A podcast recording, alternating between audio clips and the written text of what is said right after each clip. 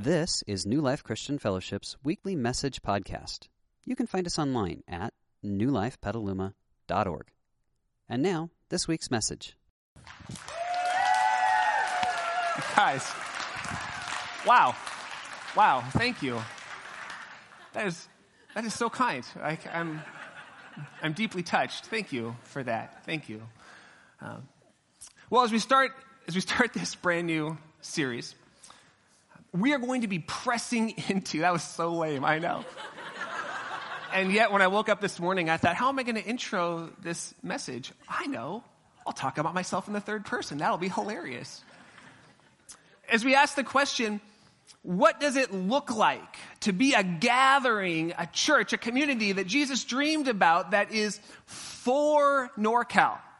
That when people, that when people hear about New Life, they would say, I don't know. I don't know about Jesus. I don't know yet. But I know that when I'm around some of those New Life people, I'm drawn to them. I'm encouraged by them. I'm loved by them. They, they seem to really deeply care about people. They, they live and give and serve and look outside of themselves. They're not protecting what happens within these four walls, but they are living for the sake of the world. And, and it got me asking some big questions. What's the point of this whole thing? I mean, can we, can we be honest? We gather together here regularly. Why? What's the point? And I was thinking about a movie. I think this movie came out in the 90s, and it was a, a deeply philosophical movie that asked some really, really big questions about life. Questions that I ask, questions that you ask. I want you to take a look at the screens at City Slickers.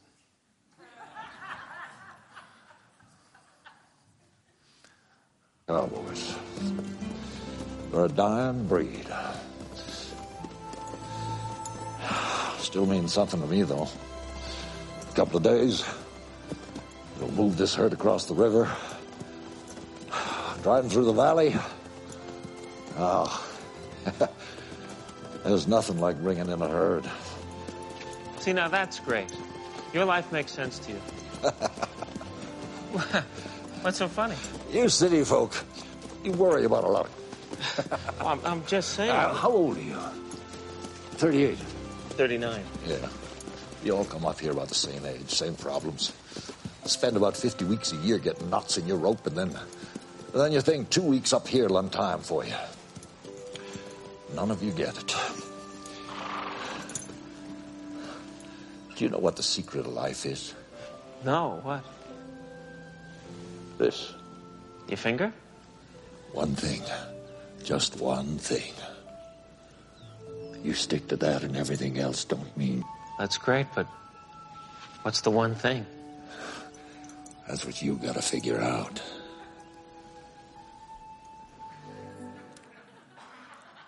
Here's the really great news for you and for me this morning. Curly's right. There's one thing. But you don't got to figure it out. Because Jesus already told you what it is. Now, if you're here today and you're a Jesus follower, I want to invite you into the story of Jesus to listen to the one who we would say, you know what? He is, he's the leader and he's the savior of my life. And he said it. And so I want to live in it because I believe, and maybe you believe too, anyone who can predict their own death and resurrection and pull it off, I'm going to go with what they have to say about life. But maybe you're here and you're not a follower of Jesus yet. I want to invite you into this story because I'm telling you, Jesus knows the way that life works best. And if you live guided by what Jesus says, your life will work. So Jesus gathers a group of people together they were Jewish men and women, and they had followed him for about three years as he taught and healed people and served and cared for people, as he came up with some run ins against the religious establishment. And he said, God's not way over there, but God is actually here. He's come into your midst.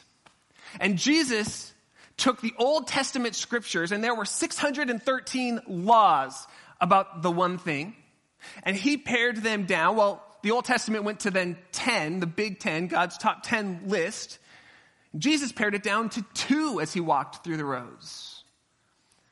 And then, 36 hours before he would go to the cross, Jesus gets into a, a room with 12 of his favorite guys. And they stink and they're dirty. It's like a, it's like a junior high sleepover, okay? Just to get yourself there. It's a combination of body odor and Old Spice. And they're in this room, and I know that's disgusting. Right?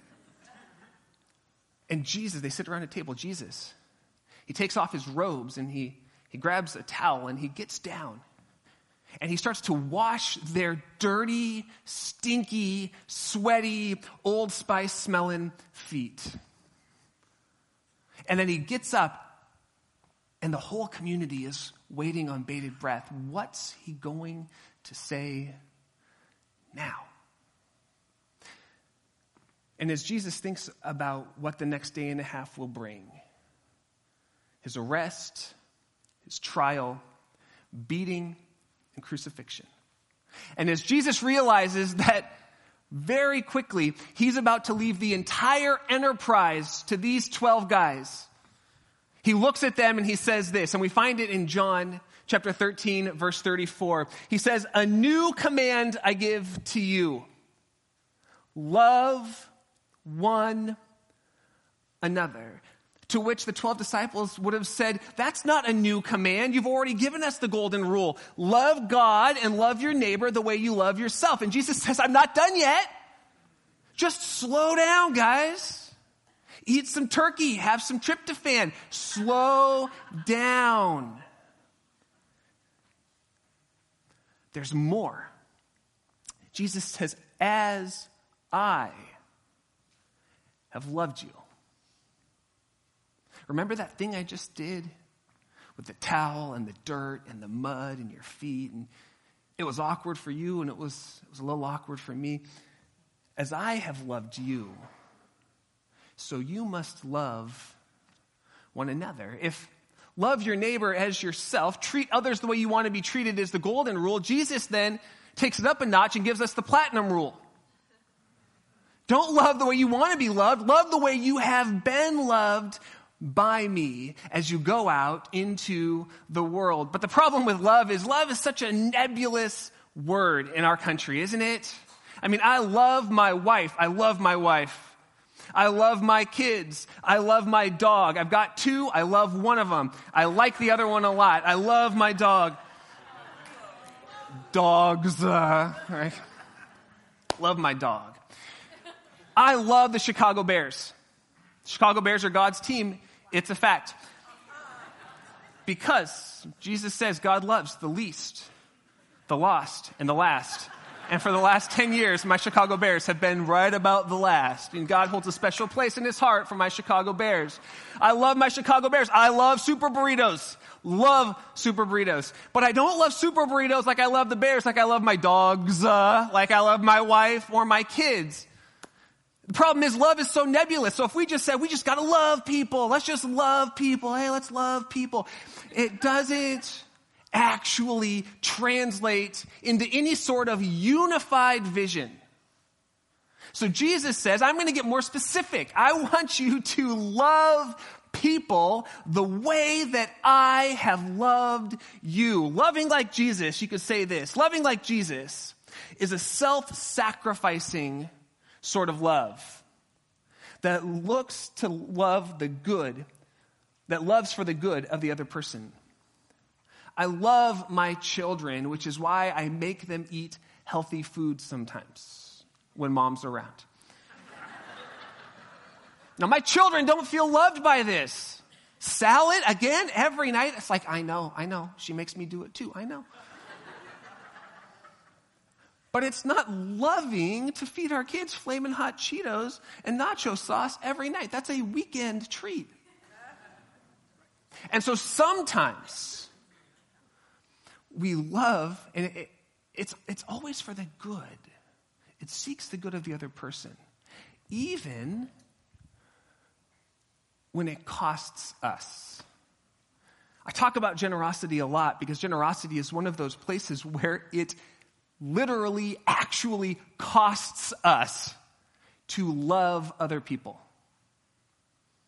Serving is a time and place where it actually costs us to love other people. And Jesus says, I, I, listen, I don't want you to get lost because honestly, you could do a ton of stuff right, but get love wrong, and it wouldn't really matter all the stuff you did right.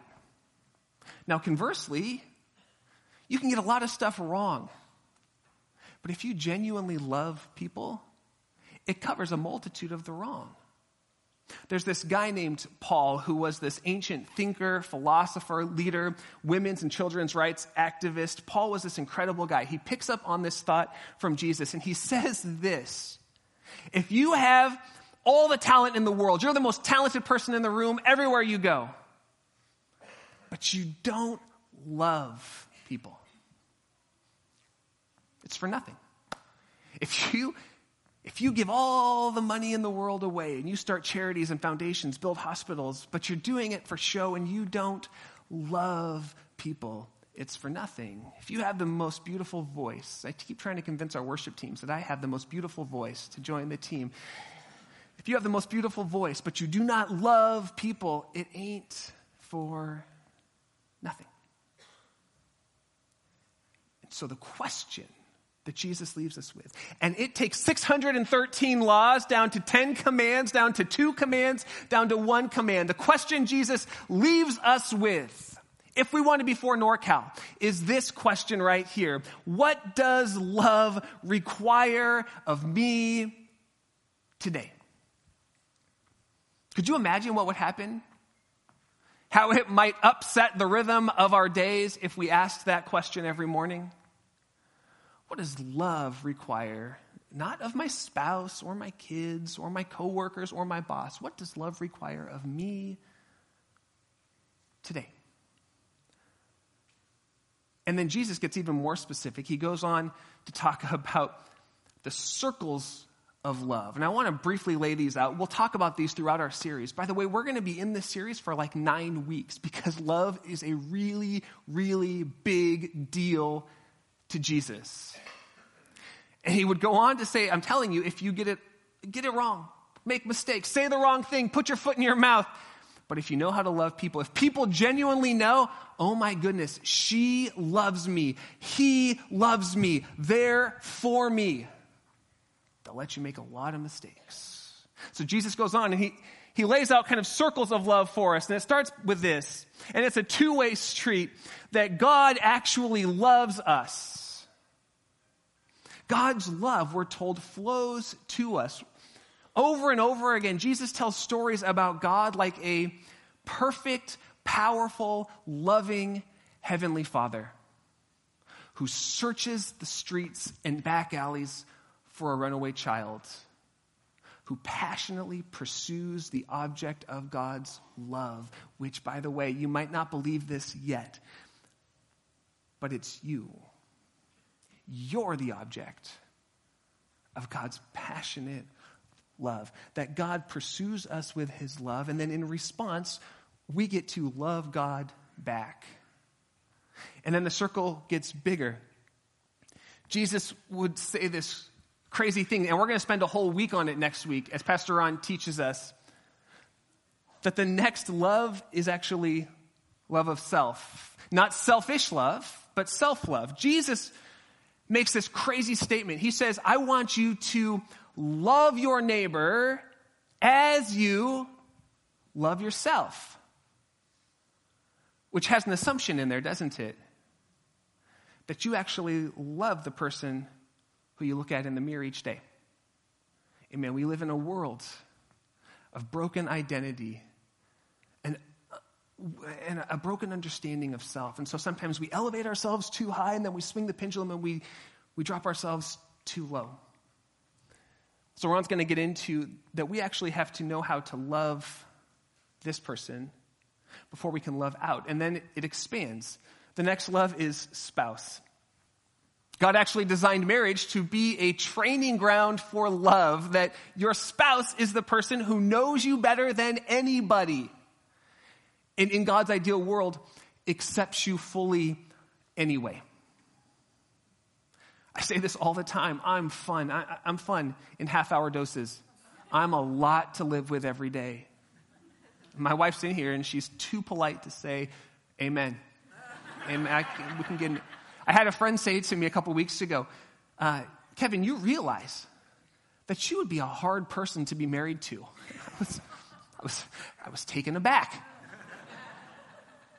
Really? Yo, yeah, you're kind of a lot to, to take in all the time. You're a lot to deal with. And so God gives you a spouse so that you can fully know another human being and accept them in the beauty and the brokenness right there. And then God established the family, so kids come next. Moms, dads, did you know that we have the opportunity to be the first face of Jesus to our children? way more than our preschool ministries can, our elementary school ministries can, our high school ministries can, which is why as we move forward into 2019, we are changing a whole paradigm around how we understand next gen ministries. And we are striving deeply to equip and empower, empower you to love your kids the way God designed for them to be loved. And we're going to partner with you and we're going to support you and we're going to create such beautiful environments in our next generation ministries that your kids will be waking you up on Sunday morning and begging you to come to church and they'll be crying when they leave because they had such a good time. And when you look at us and say, what do I do? My kids are crying. They're causing a scene. We'll say, we have a parenting seminar coming up in a few months to teach you how to deal with your crying, whining kids. But you and I we're called to have a parenting love the way that God, who's described as a heavenly father, loves us to our kids. And then it goes out from there to other followers of Jesus, other Christians. And then from there to the world. The Apostle Paul picks up on this thought and he gives us kind of this in a nutshell. He says this in Galatians chapter, chapter 6. Therefore, as we have the opportunity, so we wake up every morning and we ask this question What does love require of me today? And then we look for opportunities. As we have the opportunity, let us do good to how many? To all people, and especially those who belong to the family of believers. I want to throw that chart back up on the screen for just a second. There's a reason why God formed them this way we can't actually love here in our world or here, other Christians, if we do not love this person right here. And I'll say this some of us are better at these circles than others. Actually, we all are. We probably all have a spot. Some of us, man, we're so good right here we love that time with God. We pour our hearts out. It's like if you could do anything, you would be a monastic. You would like stay up in a tower, read your Bible, be alone, contemplative and prayer. Uh, you're great here. But then maybe you're kind of lousy here. I don't want to be around the world. Or some of us, we're great at loving Christians, uh, but we turn a blind eye to the things of the world. I would say this if it's not working in any of these areas, it's not working. If, if I find myself great at loving people in our church, and I pour myself out for loving you, but I've got nothing left to give to my wife, if my love isn't working for her, my love isn't working at all. And if my kids grow up and they say, man, dad really loved the church and really loved the world, but he was always too tired to dig a hole for me at the beach or play catch or let me sit in his lap. He always had a meeting to run to. If it's not working for them, but it's working for these guys here, it's not working at all.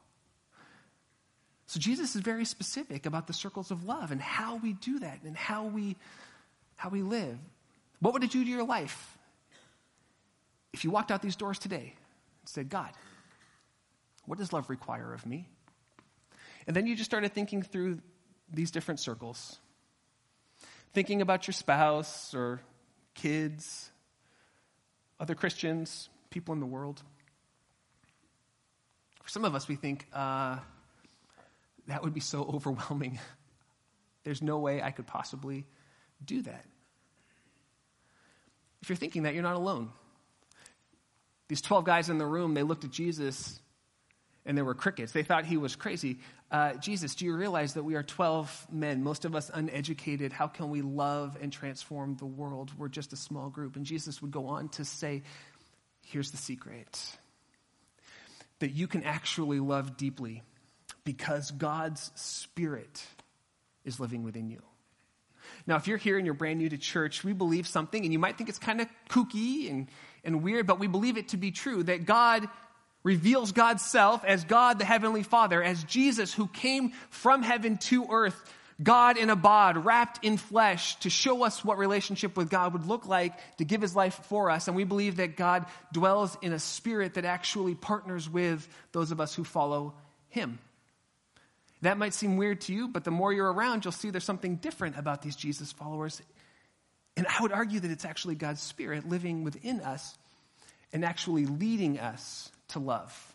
That's why I believe if you just ask this question, God, what does love require of me today? That God will faithfully answer it and show you how to love. But God's Spirit doesn't leave us there. God's Spirit actually empowers us to love. He shows us who to love, and then He gives us the strength to love. And we live in a community and we live in a world that is in desperate desperate desire for love and hope. And it can be overwhelming sometimes.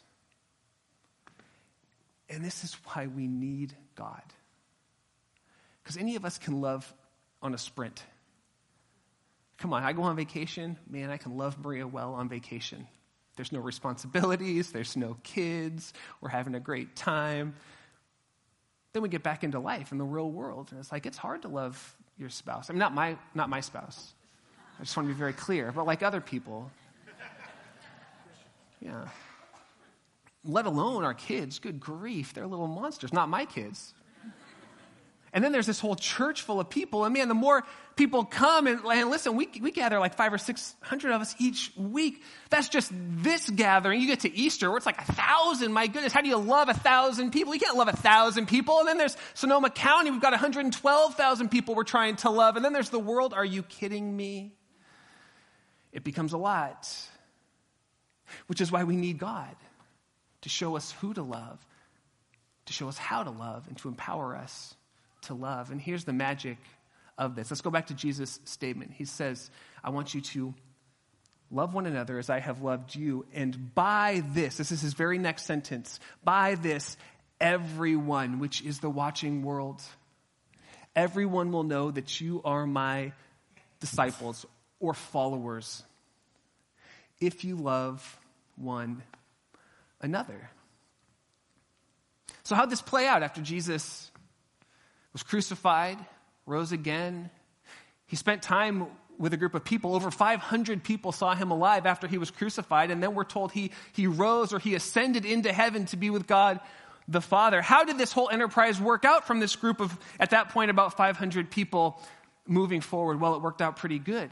Over the next 200 years in the Roman Empire, which is uh, the empire that was ruling the area where Jesus lived, over the next 200 years, even though Christianity was illegal, Christianity grew from 0.02% to 10% of the population in the Roman world. Why?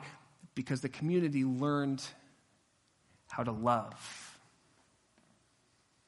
And so the Roman emperor sent Roman spies into these Christian gatherings to figure out what was going on because it was spreading like wildfire. That is an inappropriate phrase to use in Sonoma County right now. I apologize. We love Kevin anyway. It was spreading like the plague. That's better. Okay. Yeah. So they send these spies in, and there's this, uh, this philosopher, church leader, thinker named Tertullian. And he captured the spies' response. As they went back to the Romans, he actually got a hold of their response. And this is what they said after going into these Christian gatherings. They said, These Christians are strange people. No argument there. They're strange people. They meet together in an empty room and they worship, which means they, they, they sing and proclaim truths about God in this context. He says they, these were the spies said. They don't have an image because all of the Roman deities had wood or clay or stone images, but there's no image there. They speak of one by the name of Jesus who is absent from their gathering, but whom they seem to be expecting at any time. That is a strange group of people. And here's the part that captures me. And my, how they love him, and how they love one another. What if, over the next couple years, this was what we were known for? They're not the, the they're strange. Their communicator says all sorts of stuff just falls out of his mouth. We cross the spectrum of age and gender and race and socioeconomic. And my, how we have learned to love one another in a polarizing world where people cannot get into the same room. We've got, we've got people strongly left leaning and strongly right leaning, and they somehow come to the center for worship. And my, how they love one another. And we have people in their 80s and 90s and in their teens, and they sit next to each other, and my, how they love one another. Could you imagine what a unifying force we would be in the world if our main markers were that, man, look how they love God? And these Romans, by the way, they didn't fully get it. They're singing to someone who's not there, but they expect him to come back at some point. They're an odd group. They didn't get it. But they said there's something about the way they love him and about the way they love one another. Two thoughts as we head into this series, head into our week. One, if you've never experienced the love of God to you, then it's very hard to experience the love of God through you. And maybe you're here today, and when I talk about God as a perfect heavenly father running through back streets and alleys to find a child who's run away, maybe you would say that describes me. And if that's you, I want to tell you it's not a coincidence that you're here today. It is that God is calling you, drawing you, searching for you because God loves you. You are the object of his affection. And maybe today's the day for you to come back into the relationship with God that you were always designed to experience. So I'm going to pray in just a second, and I'll give you the space to invite God to be the leader and the savior of your life. The second thought is this if you're a follower of Jesus, would you consider doing experiments over the next two months as we continue this series? And this week's experiment is simply this Would you consider waking up every morning and asking God, say, Heavenly Father, what does love require of me today? And then just look for opportunities to love. And come back next week and let's see how it goes. Let's pray together. Jesus, would you help us to continue to be a community who is marked deeply by the love of God that flows to us and the love of God that flows through us?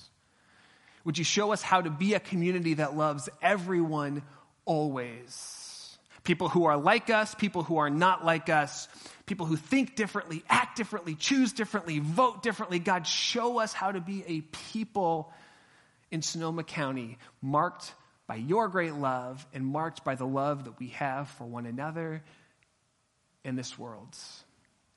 Would it permeate everything that we do, everything that we say, and every part of who we are? And friend, if you're here today and you're ready to make that decision to enter into a relationship with Jesus, you can simply say a prayer to Him, inviting Him to be the leader and the Savior of your life I'll share a prayer and you could repeat it with me, or you can use your own words. There's nothing magic to the formula. It's simply a way to talk to God and express the thing that you are experiencing right now. So you could repeat these words where you're sitting. You could say, Lord Jesus, I believe that you love me and that you gave your life to pay the penalty for my sin, for the places where I have hurt others hurt myself, and hurt you. God, would you come into my life? Would you bring healing in the places where others have hurt me? Would you show me how to bring healing to the places where I have hurt others? Would you help me to know your great love? And then would you lead me on this journey of loving you and others? I pray in Jesus' name.